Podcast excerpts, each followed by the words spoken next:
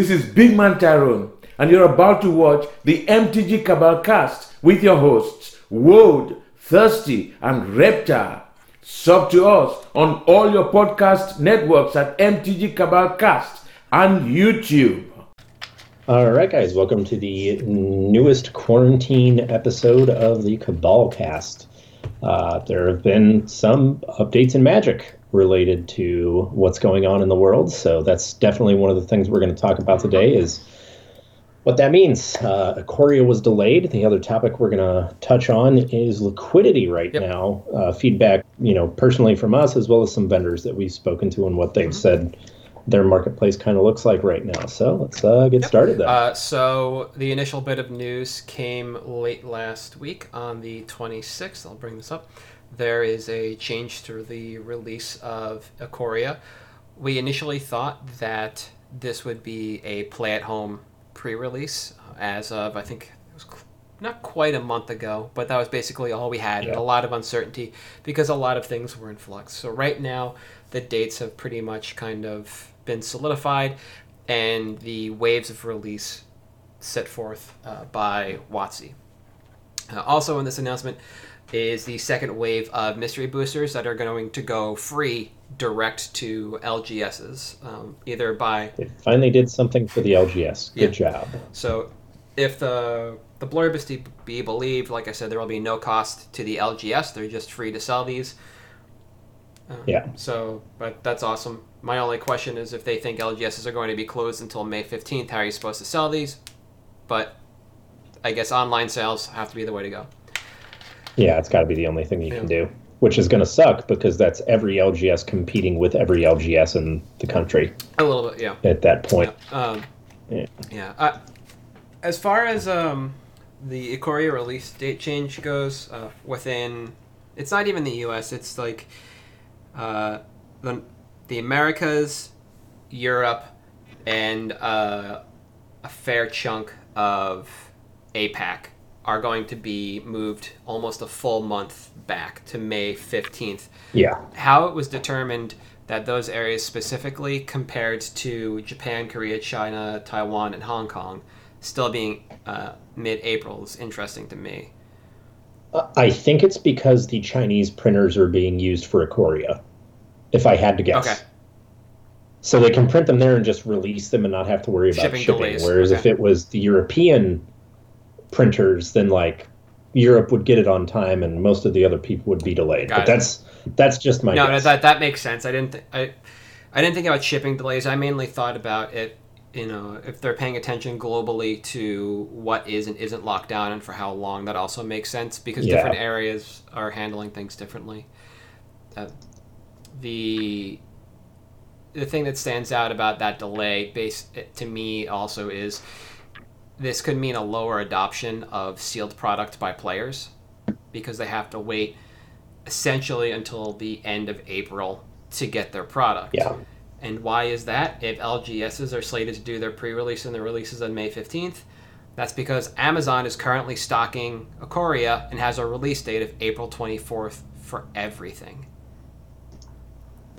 And if there might be a delay just for the release compared to the sale at the LGS level, but this looks like give with one hand, take with the other. LGSs get mystery boosters, but they get hoisted by Amazon on Ikoria release. Yeah.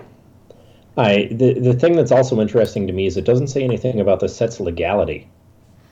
The date the set is legal and if that changes based on the release, oh, because oh, yeah. it'll create a lot of pressure on Asian vendors or APAC vendors if they're the only ones with singles product. Uh, especially because you know being international at that point, they can kind of charge whatever they want to, and it doesn't matter. Yeah. Like what what are what are you going to do about yeah, it? Yeah, Amazon stock and, isn't distro stock, so we don't know how much is going to last on Amazon to feed the U.S. market or the European market, etc. Yeah, so it could just be upon the shoulders of the APAC vendors to really fill that gap. Yeah. Yeah. Um, also, Moto and Arena get it a full a full month early as well, so that kind of curtails paper adoption. Mm-hmm. At least in the delayed markets, it is the Thursday before um, the, the the Asian release, so April 16th versus the 17th. So that Yeah. again puts interesting pressure on the paper market, regardless of who is supplying. What is the, the draw going to be like? And with this delayed release, that's going. Star City might actually be able to start scheduling events now, but as you suggested, with the legality being so fluid right now, we don't know who's going to be able to do what. if because if the set's still legal on the original date of uh, let's see april think- was it april 24th Yeah. i believe was the original Yep. date I, that's going to be i think that's bad for lgs's and good for the big guys your star cities your cool stuffs your card kingdoms the places that get a really steep cut like sports and more style on wholesale Yep. and then open hundreds of boxes for singles because they're the only place that has them mm-hmm. then and you need them right away. Yep. So you're not going to get them on TCG because TCG doesn't have overnight shipping. Nope. Whereas, or, you know, next day or two to three day, whatever. Not always, anyways. And you can guarantee that Cool Stuff, Card Kingdom, Star City, Channel Fireball from their direct website, Miniature Market, places like that have that shipping option available. So I, I think that's another way that they're kind of, through no fault of their own in this case, uh, sort of taking away from what the LGS gains Yeah, out of yeah. this. Because like mystery boosters are cool, but they're also kind of dead now. And- Yeah, the they're from everything we've heard, they're still a blasted draft. People love that format, the idea of that format as a whole, but the singles market has definitely cooled. So buying a box even at close to two hundred dollars and reselling for a profit almost is is nigh impossible to do right now unless you spike that Yeah. box and you're uh, doing player to player sales on Facebook or some other direct platform like that. So it, it, it increases the difficulty, um, and it's it's interesting as well because the pre-release and the release are stacked up on the same weekend, so that stores can buy WotC contracts, sell everything that weekend.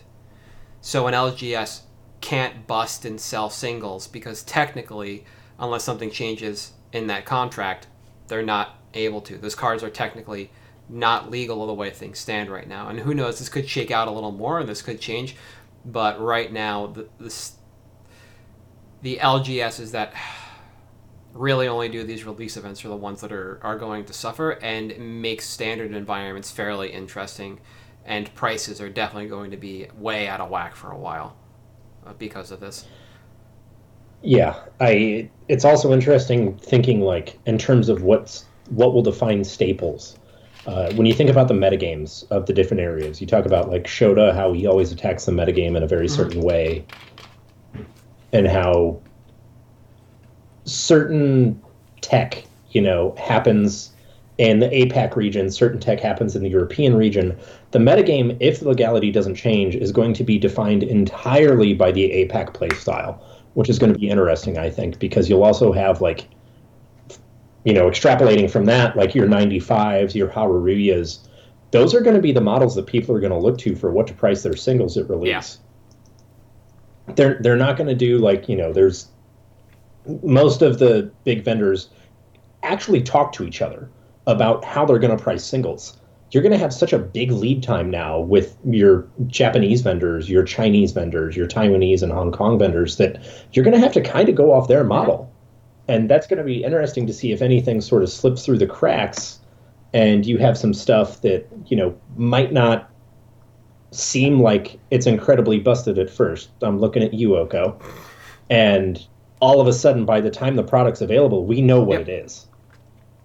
So, Yeah, and, and that pricing holds holds strong and moves through the secondary as well, and it causes ripples there coming out of uh, uh, APAC region because oftentimes you're able to jump ahead on tech and pricing if you pay attention to different regions as metagames shift through the world, depending on where the next event's going to be or where certain play, certain people are traveling and going to be able to display what they're doing.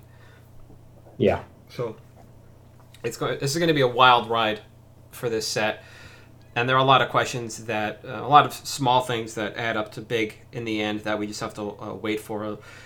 You know, are they going to print this set longer because of the delay? Will there be more available at the start than previously anticipated, and things like that?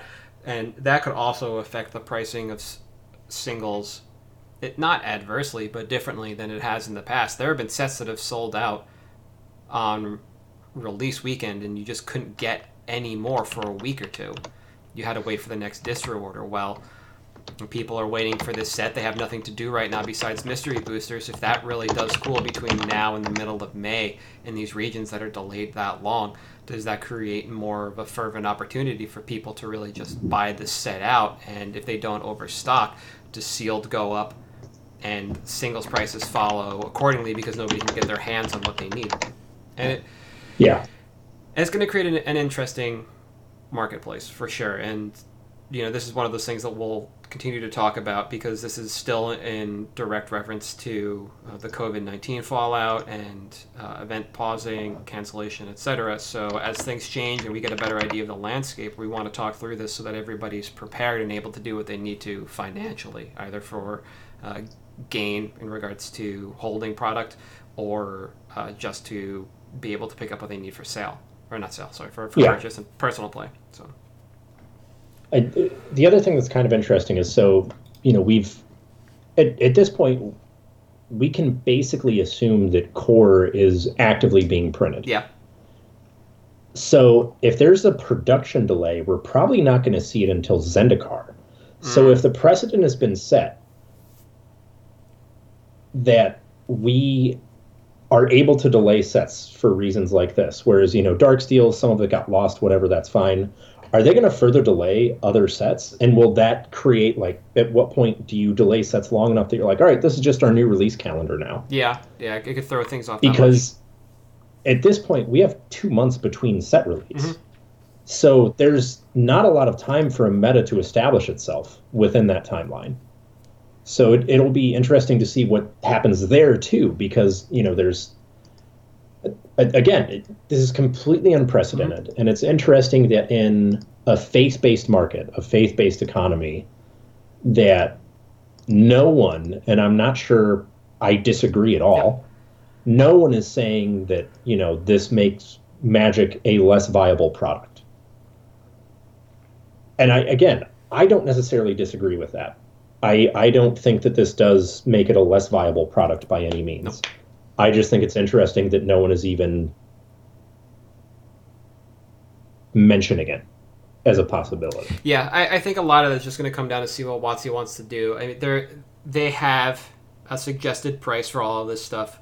You know, that gets that starts at distro and trickles down, and they also have the opportunity to Yeah. turn the knobs if they want and change things, and not change distribution patterns, but maybe change how things are bundled in the future, and you know maybe they they fire sale Ikoria just to get it into the hands of players, or purposefully Yeah. overstock uh, Ikoria in various aspects.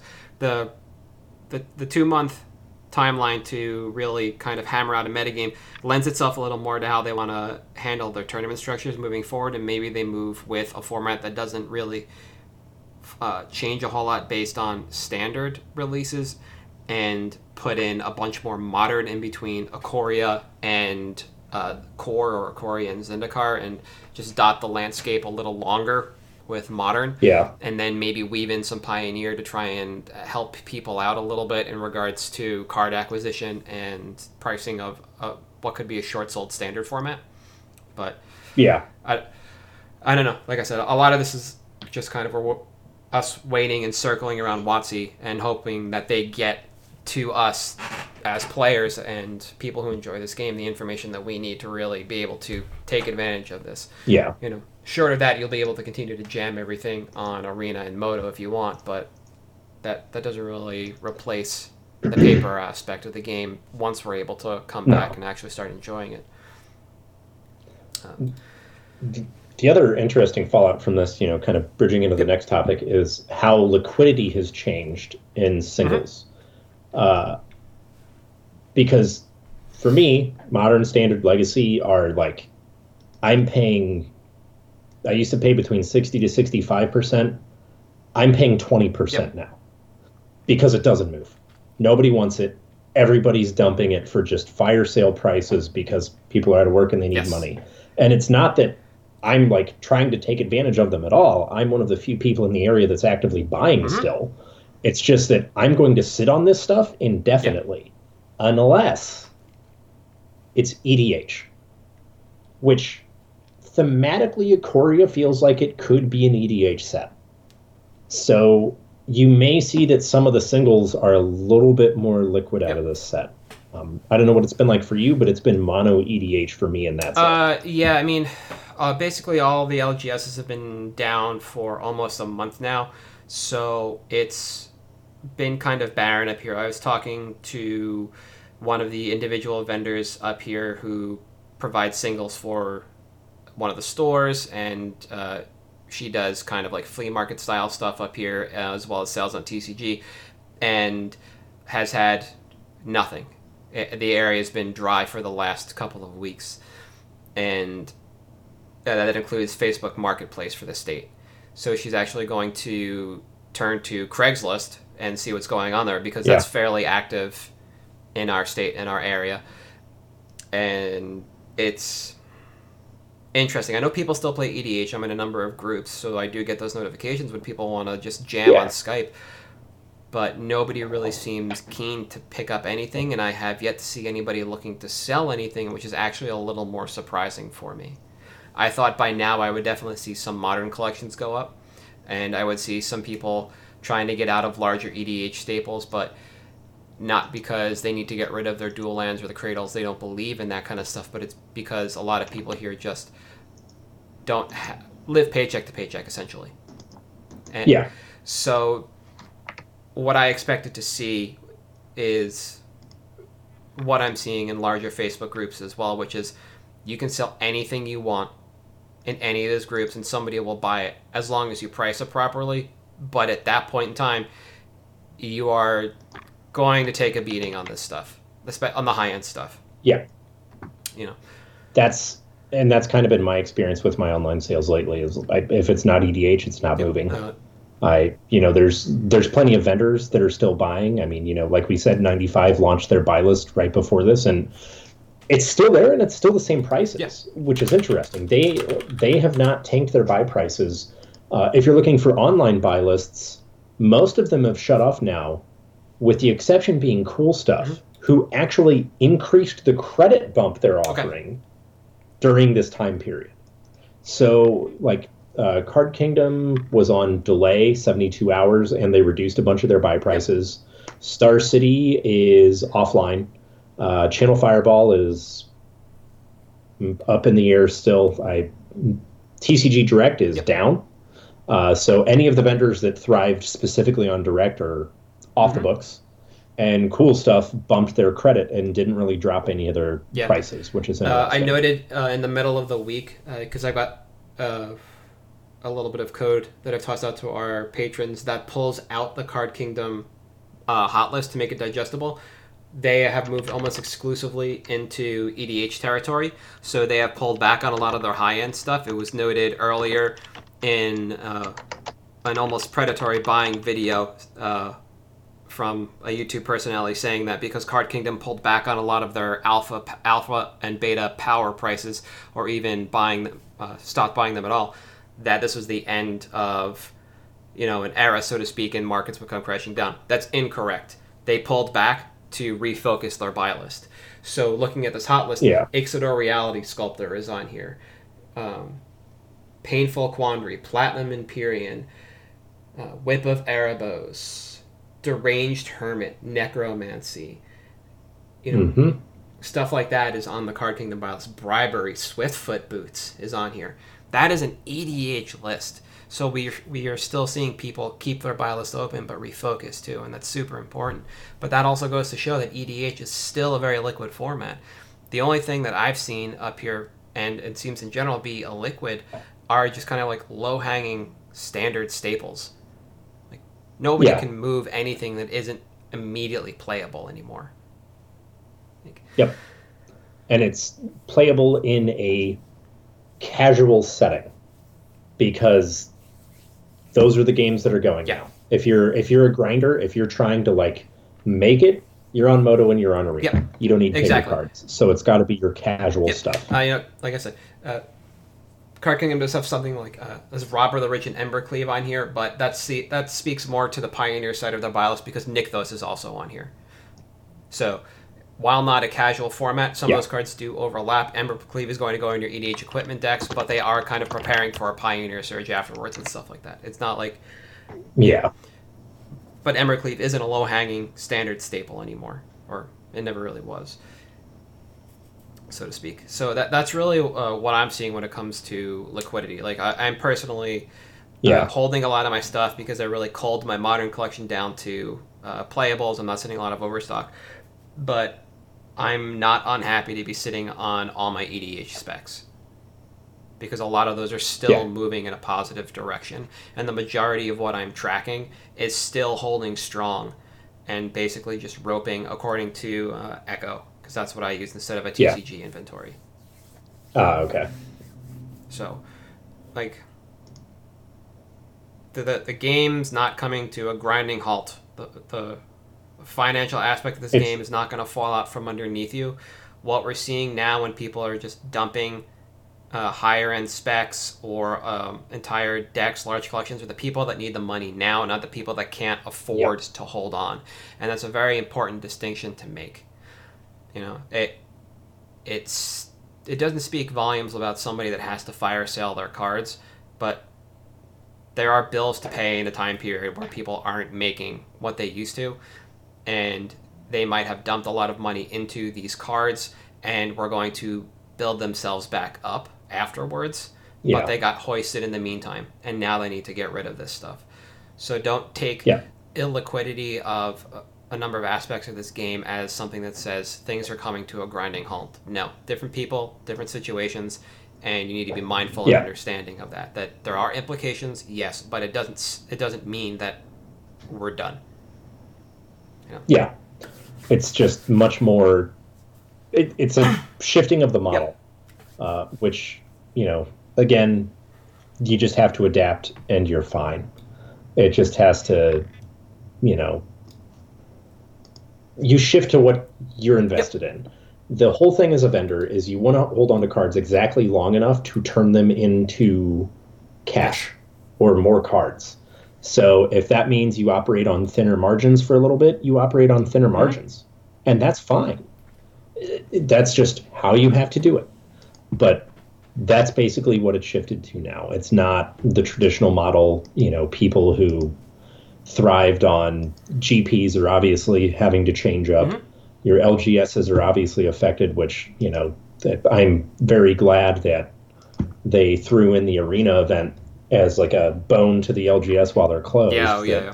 Hey guys, you can host a arena event for ten dollars, which I participated in and didn't even play. Nice. But yeah, I, I I think stuff like that's good. But the model has changed. The market has changed drastically. Ab- absolutely. And you know, this is a time where if you have to sell out because you need to make ends meet, that's perfectly fine. If you don't, that's also fine. But take this time, this kind of drought, and figure out how you want to move forward in Yeah. in finance. Yeah. Like the the end on that. I don't know if we can really say much more much more than that. No. Again, this is something we'll talk about as well because eventually there will come a time where if everybody's stuck inside and you can't get out there and you can't move cards, the idea behind what's happening in the marketplace will change, and there might come a time where Yeah. you know certain aspects of this game will falter and fall away, and we'll be there to cover it. Yeah. So That's uh yeah. Stay tuned for an update. Right. But in the meantime, picks. um, I want you to go first because I had no idea what this card was, so I think it's way more interesting than mine. Okay, so I went for Elvish Lyrist, the foil promo from way back in the days of 2001 when life was simpler and we had another national crisis take hold. Uh, this was handed out as part of the Junior Super Series. So the reason I picked this is one, it's a star foil. I love star Yep. foils. Two, the card is like less than $2. It's the only foil printing of the Mhm. card. And if you've noticed, some of these older promos have kind of started drying up lately. Um, or sorry, there's a seventh edition foil, but I believe that's a different art, if I'm not mistaken. Seventh Yeah, and eighth.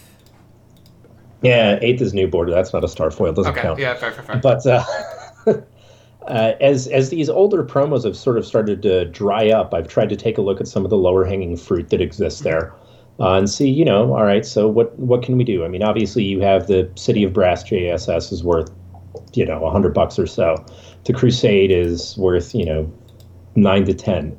Well, you look at the old like foil disenchant and stuff like that. That's just over the last six to eight months started ticking up gradually, and in some cases has exploded. And this seemed like a low hanging fruit with good utility and decent playability in the EDH. Uh, it's, you know, a universal green effect in an incredibly relevant tribe because elves are all over EDH. That's just how it works. And I think that honestly, at about less than two dollars, I don't even know how many copies we can get for that price on TCG, but it's quite a few right Yeah. now. There's a vendor with six of them for fifty cents each, with two dollars shipping granted. But buying up, it evens out. Yeah. yeah, I, I think that seems fairly affordable considering I could see this card with like a four to five dollar buy Mhm. list eventually. Uh, especially if it gets bought out and it spikes, that's when you can capitalize on, you know, assuming they're there. Yep.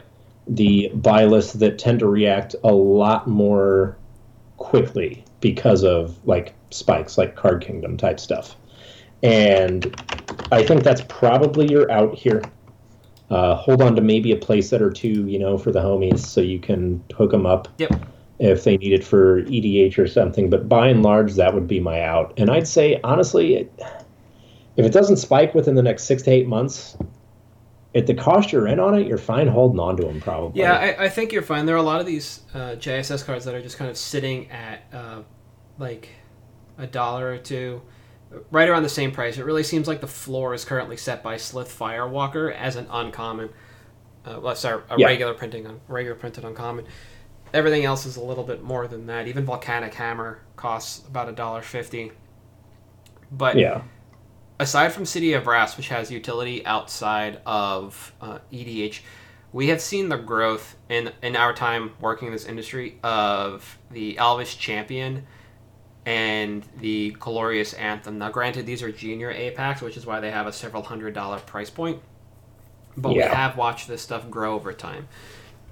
Yeah. And the floor on a lot of the other cards in the JSS series that aren't APAC is at least two dollars, aside from Two Headed Dragon, which is nine. So you can expect Yeah. this card to tick up over time as these things disappear from the market. At the end of the day, though, like you said, your your out's going to be most likely a buy list. You're not really going to find somebody who is hunting specifically for the stuff unless it's EDH or a collector of the, Yeah. the Super Series stuff. exactly. That would be the other Yeah. one. Uh, alternatively, if you wanted to make this market yours, there is the opportunity to just wander in and buy a lot of this stuff and pump the price yourself. You can definitely do that. Yeah. Lord of Atlantis is on here for twenty dollars or twenty-ish dollars. Serra Avatar, Royal Assassin. You know, these are those, Yeah. those last two are about ten dollars each. You can definitely make this market yours and corner a lot of it if you want to move in and throw some money at it, which isn't a bad idea because oftentimes in a narrow market like this, you are paid dividends. it sticks Yeah, you are you are paid dividends when that floor rises. You just have to want to allocate the funds for the period of time it takes, and then the amount of space. So you're just tying up capital and uh, and space.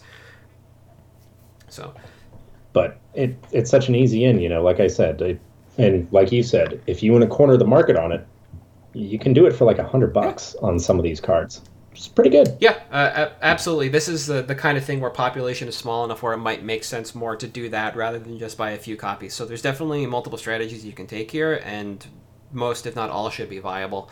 Uh, also, don't underestimate the fact that the card uh, self sacrifices, which is kind of important in uh, EDH if you're going to work with within uh, Golgari or Green Black X. Putting a creature in your graveyard and triggering any number of effects is always worth uh, a minimal investment, and for one to play Yeah. the creature and another one to sacrifice it, you know, uh, you're, you're minimal effect there. So keep that in mind. Pretty An- Another reason why it's a decent pickup. Uh, my spec goes in a different direction. This has been a card I've been looking at personally for a while, since uh, before War of the Spark. Uh, I picked up uh, a bunch of Aether Snaps as just kind of a thought experiment at about 25 uh, cents each because nobody really had any of them. And then War of the Spark details came out, and oh, it's going to be a Planeswalker based set. and myself, like a number of other people, thought, okay, well, when Planeswalkers take over EDH, because they'll all be bonkers, even down to the uncommons, this card will rise up as it only has two printings Darksteel Yep. and Commander 2014. So it absolutely did. Market price drove it uh, up to about a dollar, and then uh, average just never really caught up, and it came crashing down in about March. So why move on a card that has uh, both shot up and then came tumbling back down? Well, thanks to Mark Rosewater, we know there are going to be at least 12 different types of unique counters in this set. And regardless of whether or not it's a counter that gives a keyword ability, like Trample, for instance, this card Yep. gets rid of all of them. It gets rid of all counters, regardless of what they are, and ends Planeswalkers, as well as creature tokens as as a bonus, right? It costs Yeah. five. It slots in perfectly. It costs uh, much less than In Garruk's Wake, and just houses, Yeah. houses, houses, houses a board. Uh, now, uh, with with this card, you look at okay, it had a main set printing in Darksteel and it had an EDH print in Commander 2014. Well, and it's kind of funny that you mentioned it. Darksteel had an issue when it was being stored, and a good chunk of that set was destroyed. So Yep. cards from Darksteel are inherently more rare than Mirrodin or Fifth Dawn, just based on the fact that there was that error uh, issue ahead of time. Commander 2014 is the monocolor deck commanders. Those are extremely difficult to find. Highly opened because they are great, but difficult to find, and the market is drying up on them.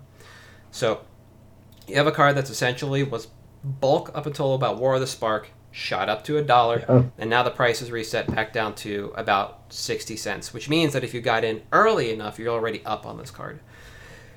Yeah. My initial out was going to be buy list, but those are pretty much all dried up right about now for something as casual as this, so I gotta wait a little longer for Ikoria to come out and then people to see renewed interest in this card. Something something else that I found interesting while I was doing my research for this was that the floor on this on TCG Player, while it might actually look like it is about uh, 40 to 50 cents at the individual vendor level, when you start filtering for quantity greater than four, you start to get a lot of stores that have these from uh, 60 cents to a dollar, and there are only Yep. a, a few that have them at 60 cents, and then it goes to over a dollar very, very quickly. So as the low hanging fruit disappear, the market value is just going to jump inherently, just because that delta is Yeah. going to close. This is a card that if you have the ability to move in on, I would go in on in quantity, like just bulk buy, because this card is going to get better and better as things go on, and the only thing that's going to disrupt the price is going to be a main set printing, i.e., standard, or a supplemental set printing in a modern in a master set. But the more they go back and reprint additional types of counters, unique type of counters, or they make cards like Doubling Season better. A card like Aether Snap is just going to kind of survive and, and be a decent hold over time. I don't really see Yeah. This card coming back in a standard set. It would have to be something uh, inherently counters based like uh, Ikoria, and after this opportunity, it just kind of disappears. It made sense back in Mirrodin because everything put a counter on everything, and there were a ton of different types between modular counters and things like Darksteel Reactor, which had its own set of counters, etc. That it made sense there. So if it's not in Ikoria, then we are just off to the races on this card. And if you even if you're able to get in now at somewhere between 40 and 60 cents, then an easy out should be when this card hits 150 $2 etc in the future Yeah. So. And I, I think, you know, highlighting again the casual aspect of it and the fact that it spiked when counters and planeswalkers were a Mhm. thing. You know, like you said, once we hit that spot with Ikoria, it's inevitable that it's going to spike again. Similar to when I picked Krark's Thumb, Krark's Thumb a couple weeks ago, and I was like, hey, anytime there's a coin flip, this card spikes. Yes. So if any time that X happens, Y card A spikes, mm-hmm. well, it's going to happen inevitably. So if you know counters that give trample and stuff, like you said, are a thing, of course it's going to Yep. spike. It might not stick, but if it spikes and you can out it on a buy list, or you can out it for half of the spike on Facebook, which pro tip, if you sell it for half of the spike, say you only have a playset, even if you have a hundred, because people won't buy from a filthy speculator. Yes, but they Personal experience, just the. but you can send out as many play sets behind the scenes as you have. So easy Yes. peasy. No, you're absolutely. I, I, I like the the inner workings there. That, that's that's great. Um, The other thing I, I want to mention is, and I mentioned this on uh, our quick hits that I put out this weekend. This is the card that does its job the best. It is not the second best. It is not the be- uh, the third best. It is the best at what it does. Yep. So when you have a unique effect like that, it is synergistic with what you're doing, or it works well against your community, your table, what's coming down the pipe in terms of EDH releases. It that card is going to be worth money. Look at Training Grounds. Yeah. Training Grounds is the best at what it does. There are two other options to play: Heartstone and Biomancer's Familiar. And Training Grounds is the best at what it does. That is why it costs over twenty dollars. Rarity from Zendikar, never been reprinted, etc. Th- that aside, it is the best, hands down. So Pretty great. uh, I think that's going to be it for us this week, but we will be back at some point next week. Hopefully, after an April 2nd announcement from uh, WotC and the uh, Ikoria video, we'll have a little more to talk about in regards to upcoming mechanics and some interesting picks based on that. But until then, I am at Halt I am Reptar. You are I am at Thirsty Says We are at MTG Cabalcast on Twitter and Patreon and Facebook. And as we keep asking, we don't care about the like or the subscribe, but please leave us feedback so we can continue to serve you guys better. Yep. Thanks a bunch, guys.